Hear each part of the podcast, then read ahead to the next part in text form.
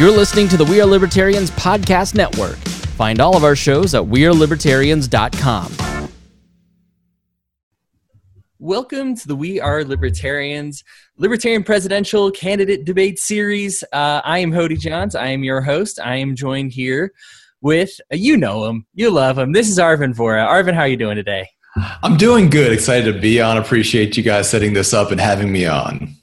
Yeah, uh, our second time doing this. Uh, mm-hmm. uh, about half of them I've spoken to him before. Ha- half of them I haven't. But you can find uh, Arvin and me talking about his book, which I finally got around to reading. By the way, uh, pull out. Uh, awesome book, highly recommended. Awesome, appreciate that. Yeah, yeah, no, it's great. I am. Um, I was excited to see it up there on the what political books, libertarian books. How, however, it was. Mm-hmm it was nice to see that climb in the chain. I'm sure you're happy about that as well. Yeah. Uh, it's terrible when you're the only one who reads a book and you want to talk to people about it, but yeah. uh, so so let's get right into it. Um, mm-hmm. We're asking the same question of all the presidents, just so we can do, or all the presidential candidates, just so we can do an apples to mm-hmm. apples comparison to everybody, so that they know where you stand on the issues and sure. of course you'll be invited to many debates and different forums and we'll give you the the hardball questions later but uh, let, this is just so that we know what uh, president arvin vohra would look like so sure. first things first every other question is political so okay. aside from this first one just tell us about yourself who are okay. you what you do occupation family whatever you think's important outside sure. of your political life uh, sure. I mean, a lot of it's tied into my libertarian journey. Uh, mm-hmm. I am an entrepreneur. I founded my own education business uh, when I was 22. Uh, you know, I'm 39 now, so it's been in business and it's grown and changed. So I've really been very fortunate to be involved in a business where I'm free to innovate constantly. You know, we can bounce ideas off each other, come with new and better ways of doing things.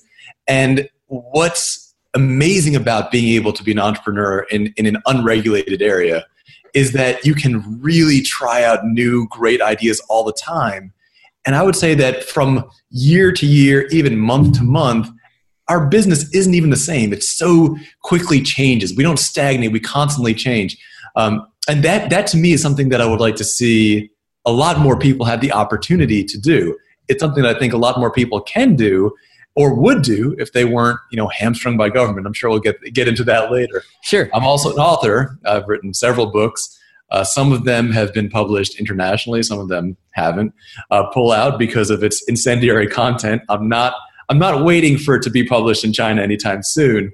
However, my book, The Equation for Excellence, How to Make Your Child Excel in Math, that was published both here and, and abroad in China. So, you know, I've, I've had some, some reach in, in that type of areas uh, and those types of areas. Um, what's what really drives me both in a, in a personal sense is a pursuit of both freedom and a pursuit of excellence. That's why I dedicate myself to education. I think education is the most important part of any society, any culture, however you define education, but, but what shapes us to be better than what we are, to me, that's the center of all of it. And I really would like to see a world in which government wasn't involved in education so that it could thrive and be better the way that government free areas are. Yeah, I actually got, uh, and I was a bit of a nerd. I got mediocre to good scores in math, but then I got like a perfect score on my ACT in math. And I was like, well, nice. apparently I'm better at it than my teachers seem to think I am at it anyway. That often does happen. yeah. so let's, uh, uh, let's bleed right into it. Let's get your libertarian journey. What, where did you start? I find nobody's really native to it. Everybody seems to get there. So, how did you get there? Uh, I got there earlier than most people. Uh, you know, I, I at a, at a very young age, I wanted something that was what I thought the, the, the Republicans said they were about economically, and what the Democrats said they were about socially. A friend of mine told me about the Libertarian Party, and and that made me a libertarian, but maybe more nominally. What really changed that what made me more active was seeing how much damage government does to education. And I wanted, you know, because of the way that my business is, we work with students from public schools and private schools, homeschool, all these different methods of education.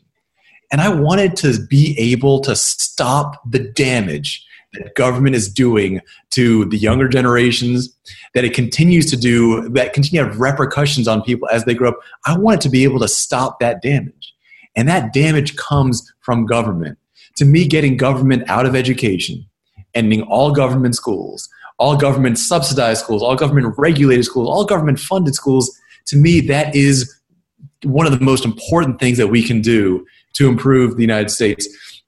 I want education today to be what the tech sector was. I want it to be a place that has great and innovative jobs, creates all these choices for people, where people have a million different choices of the kind of education that works for them. I want true free market education with no government involvement of any kind.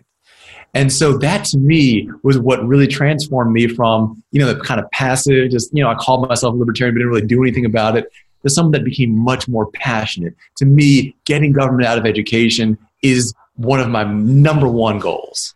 Gotcha. That's kind of the driving force behind your journey was was seeing how much better people were with the government outside of it. Mm-hmm. How much better it would be with entrepreneurship. Awesome. Mm-hmm. Uh, well, that kind of leads right into my next question. We're going to go one, two, three. We're going to talk okay. about your priorities as president, the biggest mm-hmm. problems you see facing the country, uh, what they are, and how you would fix them. So, problem number one, what's the top of the list? I, I think based on your previous answer, I might know, but uh, but but hit us with hit us with it. Um, that education tax not my number one. My number one is the income tax. I think we need to get rid of it entirely. And that needs to be achieved by cutting spending, dismantling most government departments, if not all, and just get ending the federal income tax entirely. Uh, ending the federal income tax, it's great for people domestically because it encourages people to actually work and it, it gives you that great incentive but as our economy becomes more global, it's actually much more critical. We're already seeing record numbers of people leaving the United States, abandoning their citizenship to go to places with lower taxes. At the same time, you know, you think back to when the Rolling Stones left England because they wanted lower taxes. They came, they became American citizens. You know, that's what I want to see. I want to see the best, the brightest, you know, the artists, the innovators, the engineers, the doctors, all the great people, the, the, the people who are great in a way that, that maybe they don't, they don't know yet, but are going to be doing something amazing. I want those people to come to the United States. And so to me, ending taxes is not just about what we're doing here, but actually about making immigration better. I want to attract the people who want no taxes. And um, at the same time, I want to make it easy for people who don't want to be part of a no tax country or make it easy for them to join another high tax country if that's what they want. So, so my number one goal is to end the income tax by cutting government spending. That's that's that's a great goal. It almost juxtaposes with the or goes hand in hand with like kind of cutting down on some of the welfare programs that libertarians talk mm-hmm. about. It's like we don't want them coming here because of free money, but we do want them coming here for their money, you know, mm-hmm. for, for what they actually contribute. That makes a lot of sense. Uh, problem number two, what do you think it is and how would you address it? Education. Okay, there you go. And and and to me, that's something that can be addressed to to a certain extent at the federal level by ending the Department of Education. Uh, by and that especially that includes not just the part that deals with secondary education, but ending the federal student loan program the federal student loan program has allowed colleges to get away with murder, charging exorbitant tuitions that don't make any kind of sense. If you attend a private college in America, you're paying over $100 an hour to sit in a lecture. Now, I work in high end private education, and I've never seen anything that charges $100 an hour to sit in a long term lecture. I'm not talking about a one off thing. You're seeing, you know, some famous person speak, but to go to a lecture week after week, three times, three, four, five times a week, paying 100 bucks an hour that's absurd. And that's allowed by the federal student loan program. I will i'll end it. It needs to go completely. So that's another major part. Of something that's handled by the department of education and it's one of the things that needs to go. So i'm going to be ending that. Uh, secondary education primary education that's that's usually handled at the state level. However however there are ways that a president can help with that. Simple example. If a student, if a family is choosing to homeschool and doesn't want to fill out the paperwork, they get in trouble with their state, president can pardon them. And I will absolutely preemptively and postemptively pardon every single person who breaks any of the quote truancy laws. To me, only the parent, the families, the individuals are those the people who should be making all of the educational decisions. So I will use the power of the presidency in every way that I can to really end government funded and government subsidized, government regulated, and government run education. It'd be nice to see pardons used on uh, good parents as opposed to uh, what political allies that have helped donate to your campaign. It would be it would be a nice change to see. Um, all right, uh, third third and final prob. Well, obviously not final prob, but but your uh, what's what's your bronze medal of problems and and how do you go about it? U.S. Uh, foreign policy, the idea that we're still acting as the policeman of the world, the idea that we are essentially providing socialist Europe free military protection in exchange for basically nothing, that kind of stuff is just stupid. We don't gain any safety by being allied with France. France does gain safety by being allied with us. And what we're doing is we're basically in a one sided military alliance where we just end up paying a bunch extra, having many more American men and women get get either maimed or killed, psychologically damaged, because Europe doesn't want to, or just as maybe they do want to, but they found that they don't need to provide their own edu- their own uh, military defense because we're foolish enough to provide it for them. Uh, this is actually having, in addition to the, the massive negative primary consequences of killing people overseas, of damaging people at home, of wasting money, of misdirecting resources. In addition to those primary effects, it's having negative secondary effects. In most countries, uh, the military tends to be largely done, largely staffed by men. Not 100%, but largely.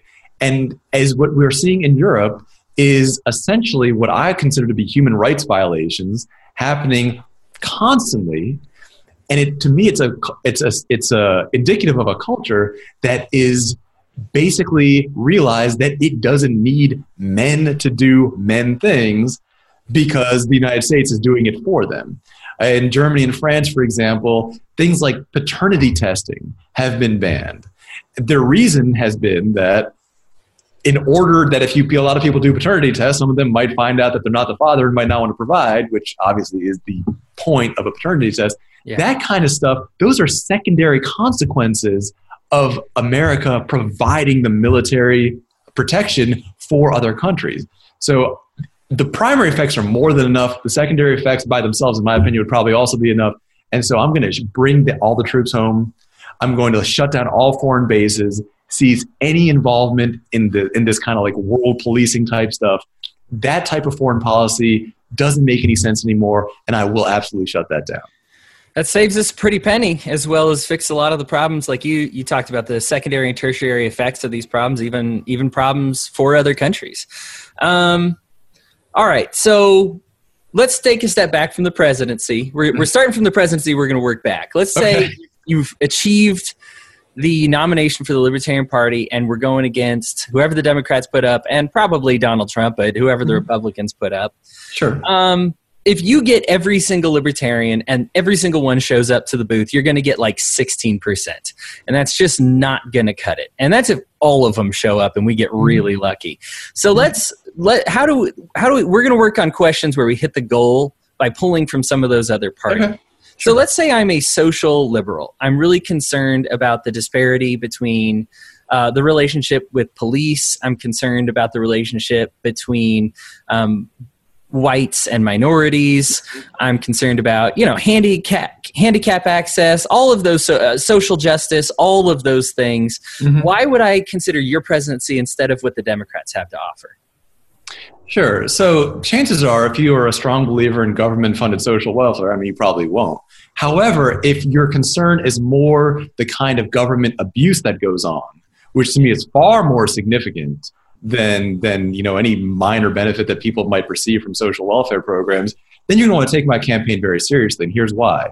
Number one, I've I've already pledged publicly in the media, on Facebook, everywhere that on my very first day, I'm going to pardon uh, Ross Ulbricht, Edward Snowden, uh, and Julian Assange, as well as all nonviolent drug offenders, all nonviolent drug users, all nonviolent drug you know kingpins, as people like Ross Ulbricht all these people who aren't doing anything to anyone, I'm going to pardon all of them.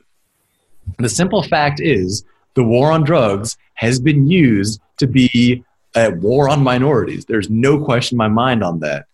And what we're seeing now, uh, in my opinion, is more evidence that the government is basically doing its best to maintain the class social structure. what we've seen, if you compare how they've dealt with marijuana laws and uh, the way they dealt with the Wall Street bailout, yeah. when bankers fail to do their jobs and put the economy into a tailspin, and rather than letting them, you know, starve or you know have to take their kids out of private school or you know do something, the government bailed them out because it's these are the upper class and we want to make sure they stay the upper class. At the same time today, you have all these marijuana sellers in prison, many of them, many of whom are minorities. Yeah. They're not the ones who are reaping the benefits of this marijuana boom. The people who are getting the benefits of the marijuana boom through careful regulation and all kinds of stuff are again people who are already upper class. And what we see is there's no question that government is working to actively maintain that class structure. If you want to see that somebody who just doesn't care about overturning the class structure, that's me. I will not allow the government to keep doing that. That's why I'm going to have blanket pardons and why I simply will not, under any circumstance, allow any bailouts. If you were rich and you got used to a certain lifestyle and then you were incompetent, now you're going to be poor. That's how the free market is supposed to work. If you do things poorly or incompetently, you get poor. And that's what should have happened to all those Wall Street bankers. They should all be on the streets right now. If I'd been president at that point, at that time, they would be on the streets right now. Unfortunately, I wasn't. And what happened, they kept doing what they were doing. Uh, they did some of the same damaging things later on intentionally. Many people suggest that Goldman Sachs actually did what it did accidentally in America on purpose later on in Greece. We're rewarding bad behavior, and that absolutely needs to stop. If you want to see an end to a government enforced class structure, I am your candidate.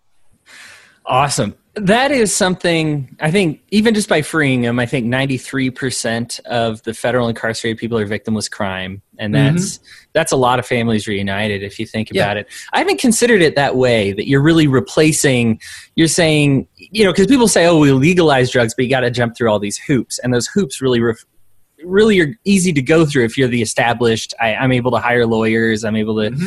do this paperwork. It's uh that's a unique take. I like that. Um, all right, let's let's talk to the other side of the social spectrum. Let's talk about the social conservatives. Mm-hmm. Let's say we're concerned about, you know, my church had to take down its cross because it's visible from a highway. Um, mm-hmm. I'm concerned about the attack on traditional marriage. I don't like. I, I don't like you know I'm I'm scared of kind of immigration issues and thinking they're taking well, I guess the jobs thing, we're going to address the economy part later. But just as far as the social issue goes, when you're social conservative, you're scared about your traditional way of living, your culture. Mm-hmm. What would you say to, the, to those people is why they should support you instead of, say, Donald Trump? I think it's really important to distinguish from ac- actual traditions from made up traditions. Uh, when we talk about marriage, government run marriage is a new phenomenon. It is not the traditional way. It's not how the founding fathers were married. It's not how people for thousands of years were married. Government doesn't belong in marriage at all. I believe that if your church is willing to do a marriage, then that's up to your church. Or if your secular organization, that's up to them. I don't believe that government should be involved in that at all. Uh, when it comes to freedom of expression, you know, if you want to put a cross or a burning cross or whatever, that should be your right. Now, if you put a bunch of racist stuff in front of your business and your business goes out of business, you know, don't come crying to me because there will not be any bailouts of any kind. If you were rich and made a weird decision and now you're poor, well, now you're poor. That's just how it is. Um, one of the big areas, and this is an area where I do disagree with the former presidential candidate Gary Johnson, is the question of requiring businesses to provide services. I don't believe in that at all. I believe that if you want to refuse service to anyone for any reason, whether it's a good reason or it's kind of a silly reason, or maybe something that I think is a stupid reason, you think is a good reason, whatever, that's your right. It's your business. Provide what you want with that business. As an entrepreneur, as an entrepreneur myself, I know what it means to run a business. You put everything of yourself into it. You put your heart and your soul. And if somebody says, use these skills that you've built and developed to do something that you don't agree with, that to me is a is a very personal violation, and I would not stand behind that by that at all. If you are a social conservative and you want to refuse to provide a particular business and you do and you get in trouble for it, I'm going to pardon you right away. If you if it's a racist reason that I disagree with, that's not that's not your problem. That's my problem if I disagree with it. You as long as you do not hurt anybody or steal from anybody, I'm going to have your back. And I will pardon you immediately. You will not even have to enter, or you maybe you need to get into the courtroom before I can pardon you, but as soon as I can legally pardon you, I'm going to pardon you. And so that is, is to me my message to social conservatives. The second part of that is most social conservatives, not all, but most, deeply believe in personal and individual responsibility. And that is something that we share, that is something that I'm willing to absolutely fight for. That's why I want to end the welfare state. I don't think it has any, any business in a free market. That's why I want to return complete control of education to families. Again, I don't think that government should be involved in family decision making. Awesome. Let's go. Let's flip it. Let's talk about the economic side. So yeah. let's say I'm I'm of a liberal mindset, and I just really am. I, I hate seeing these big fat cats get their tax breaks, and yet here we are picking at uh, uh, food stamps. I, am concerned about the split seems to be growing between the uber wealthy and and the you know the haves the have nots, and I just want to see this this gap kind of get closer together. I might like what the Democrats are saying right now. Why is it that you would be better for me than what they would offer me? You know, I've, I've spoken to, you know, of course, living here in Maryland, right outside of DC, it's something that I hear a lot. And there are two motivations for it. Sometimes it's just jealousy. You know, I'm jealous of that person, he has more than me that to me is a low emotion. It is something that all people struggle with. I'm not saying I've never been jealous of anybody in my life. Of course I have, just like everybody has. But I recognize that as a character deficiency, and it's not something that I allow to guide my politics. If you feel jealousy, that's that's fine. But if you base all your actions on jealousy, that to me is selling yourself short. You know, we can all be better than that. We're all going to feel jealousy, but we can all choose not to act on it. But when I really talk to people about this, it's not usually jealousy. It's not not maybe one in a hundred times, maybe one in a thousand times. Most of the time, it's the unfairness of it, and there's a lot of unfairness that goes on. Why should a billionaire football team owner get taxpayers to build him a stadium? I don't think he should. Why should one big powerful company get tax breaks that other people don't? I don't think they should. Now, the solution of punishing everyone equally, I don't think that's a great solution. I don't think that what we need to be doing is saying, you know, this person has to pay, you know, I have to pay 20% taxes, so this person should also have to do it. What I say is if that person's paying no taxes, you should also pay no taxes. You know, somebody asked Ron Paul once that you know, he said that, you know, 50% people of people don't pay any federal taxes. What do you think about that? And he said, we're halfway there. And that's how I feel. I don't want to add more taxes to the wealthy. I want to remove all taxes from the not wealthy. And the special privileges that we see government handing out, I want to end those special privileges. Those are morally wrong. Those are unfair. They're unjust. They have no place in any kind of a decent society. My way of doing that is not to give everybody special favors, but give nobody special favors. I want government to be so small that it cannot give anybody unfair special favors. Listen, you and I, all the people listening to this, we're not the people getting the special favors. We should be fighting against those special favors, not by saying take away the tax breaks from the wealthy, but by saying give tax breaks to everyone. As somebody who wants to end the income tax, obviously that is one of my major priorities. You'd rather see an equality in freedom as opposed to equality in punishment. You know, I think that's yeah. that's that's a that's a much better uh, system of messaging there. Uh, flip it over to the Republican uh, economic side now. I mm-hmm. am. I hate the fact that everybody's attacking my boss and trying to extort them. I don't like the size that the government has gotten to. I'm still concerned about defense, and I really want to make sure that we still have that intact. But it just seems like the big, like big government keeps growing and growing. Why is it maybe you would be better than say Donald Trump, who who we're probably going to get from the Republicans. Sure. When it comes to fiscal conservatism, it's it's going to be very difficult to find somebody that's a stronger believer in fiscal conservatism than I am. My goal is to cut federal spending by about as much as possible. I want to cut federal spending in every way, in all ways, as long as it's something that doesn't the federal government doesn't absolutely need to be doing i'm going to end it And so, if if your goal is fiscal conservatism, you're not going to. I mean, Trump is not trying to end the income tax. He's not trying to cut spending. He's been increasing spending the way other presidents have. I'm going to cut spending to the ground. Yes, I will be laying off a lot of federal workers. You know, that's that's part of it. And you know what? That's going to actually help the economy a lot because those people, they're not idiots. They're hardworking. Some of them are hardworking, and the rest can become hardworking. The reason that I know this is I grew up with two parents, both of whom were civil servants, yeah. and both of whom left and then became hardworking. I've seen the beauty of it in action. I grew up with that. It's an incredible transformation to see someone turn from a stifled bureaucrat to somebody who's passionate and hardworking and excited. I mean, that's the kind of changes that I want to see. I do want to address one thing for Republicans because this is something that comes up a lot, and that's the immigration issue. I am somebody that believes in open borders and no welfare. And that scares the hell out of a lot of Republicans. And I want to address that right now we already have a system of open borders. Detroit is about as dangerous as any part of Mexico. And anybody from Detroit who wants to can go right now to Beverly Hills or Palm Beach. However, the rental prices caused by the free market make that an unlikely move to happen. The only people who move from places like Detroit to, to Palm Beach or Beverly Hills are, are you know rap superstars like Eminem. I mean, it's not a very common thing to happen. Mm-hmm. Today, we have a problem with immigration, but it's not an immigration problem, it's a welfare problem. We have people coming to America for welfare. There's no question about it. That's why I want to end the welfare state. I want people like the Rolling Stones immigrating to America the way they did. I want Dyson to immigrate to America. I want every great entrepreneur to immigrate to America. And I know a lot of people say, well, if all these smart people come here, isn't that going to threaten our jobs? No it's going to prevent your company from going out of business. Detroit already tried the thing about making sure that great skilled engineers from other countries didn't come over there, and they didn't, and the whole thing failed. When they blocked foreign labor, and Detroit successfully blocked foreign labor, in fairness, they, they said no foreign labor here, and they got their wish, and then they lost everything. We are in a global economy. That means we need the best workers here.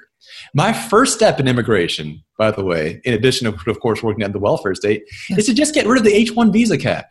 Those are skilled workers. Those are the people that help companies survive. Like your IT guy, the computer programmers, the engineers that help your company continue to exist. Those are the people that I want to bring over here. And that's when I want to get rid of the H 1 cap entirely. They're not going to threaten your jobs. They're going to prevent the companies you work at from going out of business. And so I know that immigration can be scary. Trust me on this. The way that I approach immigration is much more about bringing over the best and brightest. I'm not trying to bring it over a bunch of welfare leeches. In fact, there's not anybody who hates welfare more than I do. Sure. Well, I mean, if you axe welfare, it's kind of tough to take that incentive anymore, isn't it? That is true. All right. So we're going to take a step back now. We're done. Mm-hmm. Uh, but even before we've made the uh, the nomination, let's try to go through your own primary. There, let's talk about the primary within the Libertarian Party and appealing mm-hmm. to all those guys. So we got a lot of different factions. I'm just going to break them down into kind of the four big ones right now, just okay. so it's a little easier. But I, I, know you know a thing or two about the factions. Um, let's let's start with the left, the the Libertarian Socialists, the Mutualists. You know, Mike Shipley, Sam Koppinger uh, Matt Keno, you know that that type of uh, mentality where they say, you know, I'm still libertarian, I still believe in a voluntary society. I'm just not really. Uh, I really want to see the power come back to the people and get away from corporatism and from fat cats. And mm-hmm. what would you say to like the libertarian socialists who who you know ha- have a contingency within the party? Sure. I, actually, before I say anything to the libertarian socialists, I want to say something to the people that be, are, have, are taking so much issue with them we have allowed socialism, regular socialism, not what the libertarian socialists. I'm going to talk about what they believe in a second. I'm talking about regular, what the average person thinks is social. We've allowed that by saying that it's okay to believe in government schools in this party. If you believe in universal government funded education, you can't get mad when Matt Kuehnel believes in universal government funded healthcare. It's the same thing. They're both socialists. I oppose both of them. However, when it comes to true libertarians, there is such a thing as libertarian socialism. Hmm? And that is that individuals buy a private property and share their wealth and do whatever they want with it. To me, that's fine. That's perfectly fine. Now, often you see people who pretend they only believe in libertarian socialism start to believe in state socialism right away. That's where we need to say no level of state socialism is okay. You cannot say government schools are okay and then get mad when people say this other type of state socialism is okay no state socialism, no welfare statism of any kind is okay. I will fight every part of it tooth and nail. I have been fighting every part of it tooth and nail. I fought it so hard that individual state parties, individual caucuses, when I was vice chair, even called for my resignation on account of messaging related to my desire to get rid of government schools. Other issues also came up. Those are separate things, and we can certainly get into those if you want. But one of the big issues was the government schools issue. When I was in Connecticut, which is a little bit more, you know, it's more of a blue state, when I was in Connecticut talking about ending government schools, the amount of backlash I got in that room of just libertarians blew my mind. That mindset must change. Libertarian socialists, if your goal is to share your own wealth and have your own mutualist societies, you know what you need? You need an end to property taxes. Because if you don't have an end to property taxes, that libertarian socialist mindset is never going to happen. I am working to end all taxes. And part of ending property taxes is ending what the property taxes pay for, which is by and large government schools. I want to end all government schools. I want to end all property taxes. Some of those are state things that I can't do directly, but I can certainly encourage other people to do it and use various techniques. And Trump has shown us how, how a creative president can use a lot of various techniques to make things happen. And I'm going to be doing that for every level of taxation. Awesome. Uh, let's talk. Let's move over to the libertarian right, uh, kind of the capitalists, ANCAPs. You got the Mises Caucus uh, Michael Heise, Joshua Smith, you know, some of those guys who just, uh, Tom Woods, Eric July, uh, the guys that relate more to the right side of capitalism that kind of see a little bit of a threat from the social justice warrior movement, but they really are, are concerned about economy. Um, why would you be a better candidate for them than mm-hmm. one of the other libertarians they might consider? I mean, that one's going to be kind of maybe almost too easy. You know, I'm a pretty hardcore, outspoken, unapologetic ANCAP, and there's there's no question about that. Uh, even though in public appearances I message to a minarchist, minarchist level because I believe in putting forth a message that we can all agree on, I believe I'm an ANCAP. I put ending welfare as one of my top priorities. Ending the income tax is my top priority. So you know, if you want something that's unapologetically ANCAP, who's going to push those issues, who's going to make the debate about those issues, then I'm your guy. Great. Um, let's w- one more uh, extreme faction of the party. Let's just talk about the outright an- anarchists. The mm-hmm. some of them even have a problem voting at all. Mm-hmm. Uh, but they just are they they want to see the government gone, the state gone the majority of their concerns with libertarian candidates are that they just want to do the state run their way. yeah. How would you message it to them to say, no, this is about decreasing or eliminating the state as opposed to just doing the state right? I mean, I think I've proven my credibility with them. You know, there's you know a lot of people in the, in the, hardcore anarchist movement they get tired of libertarians being you know what they call bootlickers you know constantly kowtowing to the various symbols and sacred cows of the state I've made it clear that I'm not backing down from a group just because it's popular. I've said it clearly, and I'll say it again now in case anybody's forgotten that at this time in history, it is not moral to join this country's armed forces because what they're doing is immoral. At this time in history, it is not moral to join this country's police in any state in the United States because what they're doing is immoral. Being a police officer today is immoral. It is morally wrong. It is not moral at this time in history to be a government school teacher. Joining, working at a government school is morally wrong. And I've said that, and that's a level that most libertarian candidates haven't gone to in the past. It's a reason that I myself have often been kind of lukewarm about some, some libertarian candidates in the past. If we are going to change government, we have to change culture. The simple fact is that this culture that we have today, this culture right now, has produced this government. And if we got rid of this government right now, this culture would recreate this exact government. And I know a lot of people say there's no way they would do that. They already just did that. During the shutdown, we got rid of a small little part of government and both the left and the right, everyone clamored to bring it back. This culture, if we get rid of government, will demand its return. We have to change this culture. And I am the person who will fight that cultural war. I'll fight it tooth and nail. I'll fight it no matter what the social or public consequences are. You know, you already know that the social consequences, that the inter party consequences, the external consequences, they don't scare me whether it's you know people calling for my resignation because I simply will not say that it's good to be a soldier, or whether it's people calling for my resignation when I say that government should not be making sexual decisions, or whether it's people calling for my resignation because I say that being a government school teacher is morally wrong. Whatever the reason is, I have shown that I will not back down from those, and that above anyone else who's running, I know how to turn my issues into the center of discussion for a large group of people. Yeah, the uh, to the culture argument, you just look at the primaries between the Republicans and Democrats. I mean, they gave us the craziest people they could have given us. I mean, it's mm-hmm. it's we get a chance every 4 years to do it differently and we never do it differently. So it's it's definitely something we're focused on in the culture war. Uh, I will I will take an aside here sure. just to say I know I uh, I was one of the ones who called for your resignation uh, oh, in the past. I regret it. I, was that. upset with your messaging and still the way you said it. And you even apologized or said I should have said that differently or, or something like that. But I just was so like, oh, we, I, I wanted to be seen I'm still, you know, for me, messaging is is so key. I think, especially as a member of the media, I just want to get it out there and bring as many people as we can into the fold of getting against the authoritarian message. And I just said this is the type of messaging that's going to scare people off.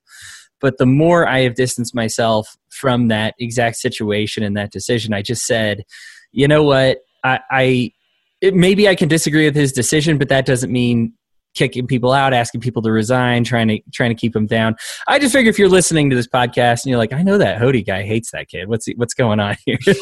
That's that is no longer the case. I uh, I I have come to terms with it. I I totally understand where you were coming from. I would have said it differently. I think you might have said things differently.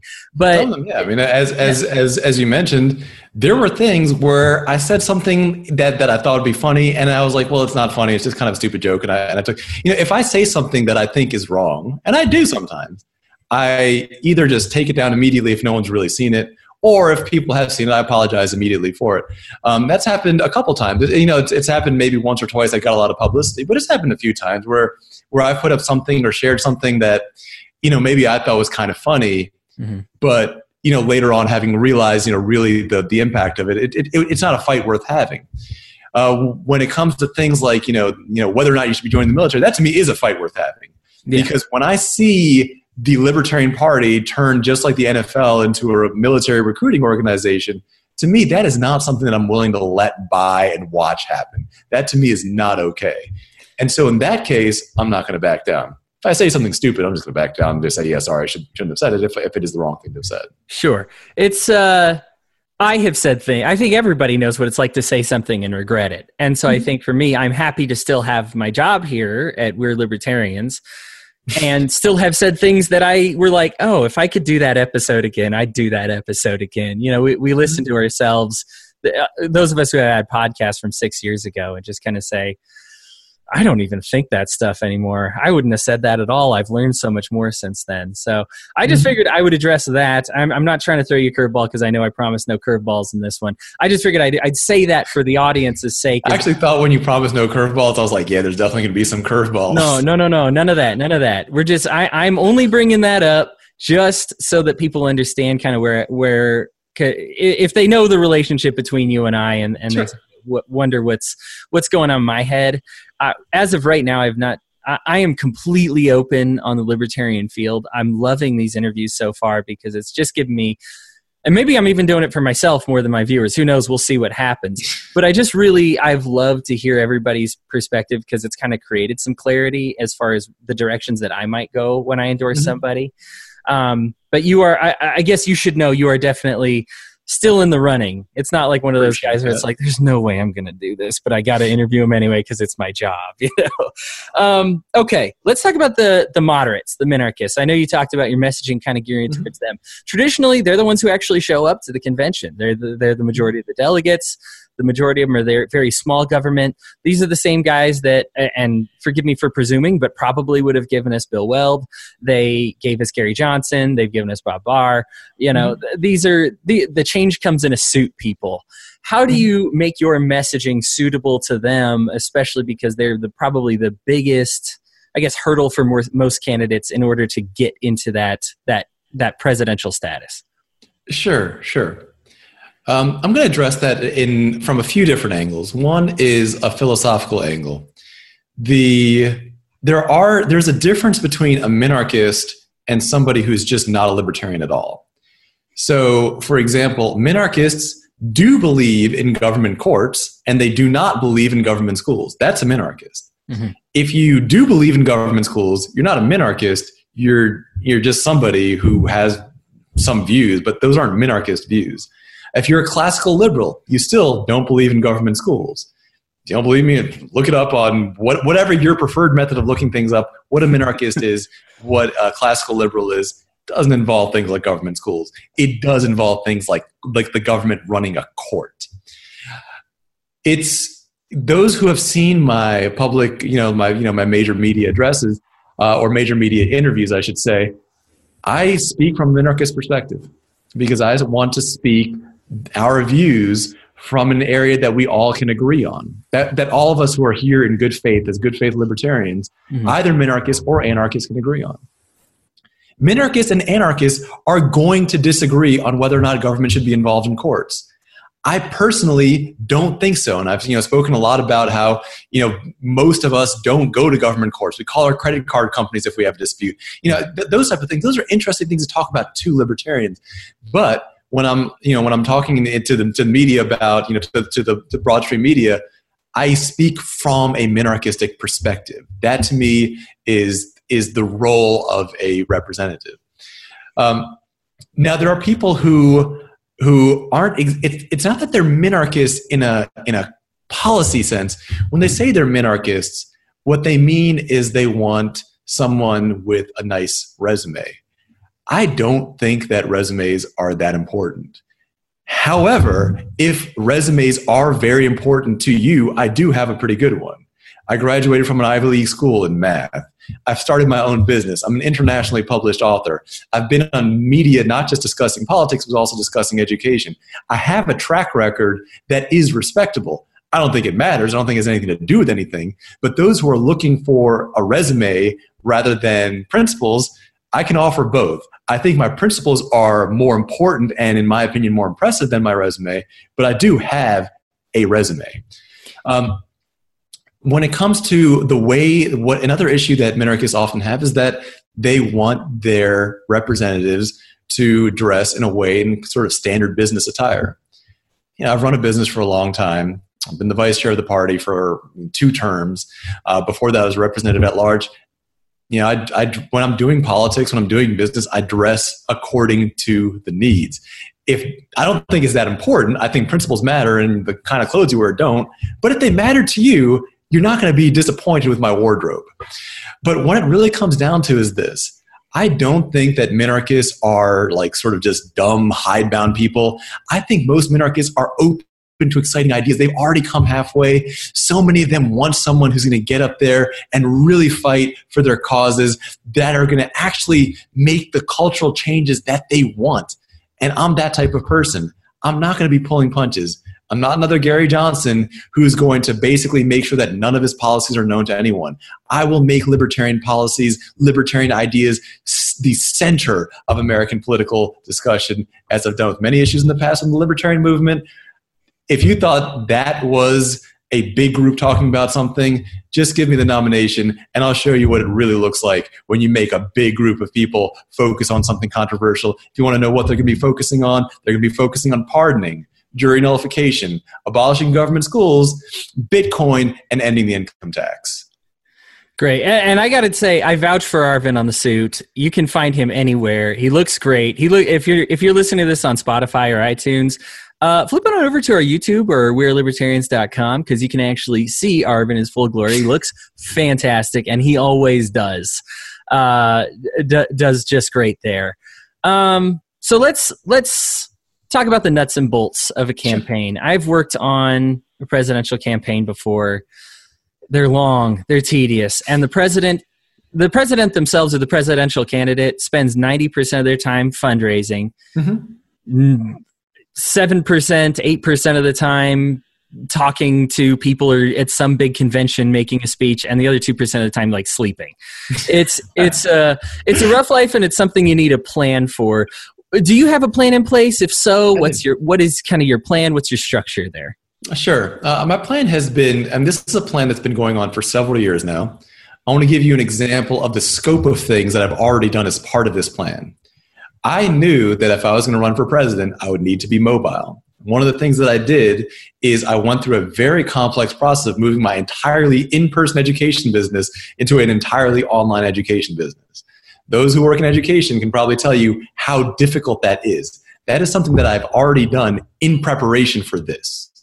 So I've made it made sure that I'll be able to be anywhere in the country that has a reasonable ish internet connection. If I'm somewhere with an internet connection, I'm going to be able to do that. I've also trained uh, my staff to take over from me. So even if I'm gone for months at a time, my business can run without me physically being there. And so, depending on how heated things get, um, you know that's going to be there within the campaign though there's going to be a one very important difference between my campaign and the johnson campaign in terms of logistics the johnson campaign did a lot of logistics well and they did some of them poorly especially when it came to media issues often media major media outlets would end up through desperation contacting just as me just because I was somebody who, who was vaguely connected to the Libertarian Party and therefore maybe indirectly connected to the Gary Johnson campaign.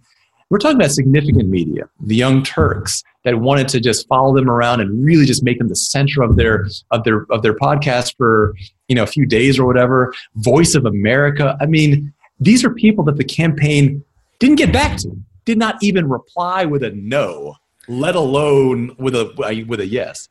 The way that my campaign structure is designed is we're going to make sure that we are actively getting, well, at the very least, responding to the media requests that come in. Yeah. We have an excellent plan. Uh, it's maybe a little bit tedious, but it's it's a well designed, logistically well designed plan to do media outreach uh, and all that kind of stuff. When it Nobody, comes to fundraising, yeah. Uh, I think that I have the beginnings of a pretty solid fundraising team. I know that if I get the nomination, you're going to have more people who are going to come into that. Even right now, though, fundraising is something that I've done before as part as as the Libertarian Party vice chair. I've experience with it. I've done it through both, whether it's working with major donors or if it's you know the kind of more grassroots type fundraising. As a simple example of the of the lab, the former talking with big donors, I think people get what that's like.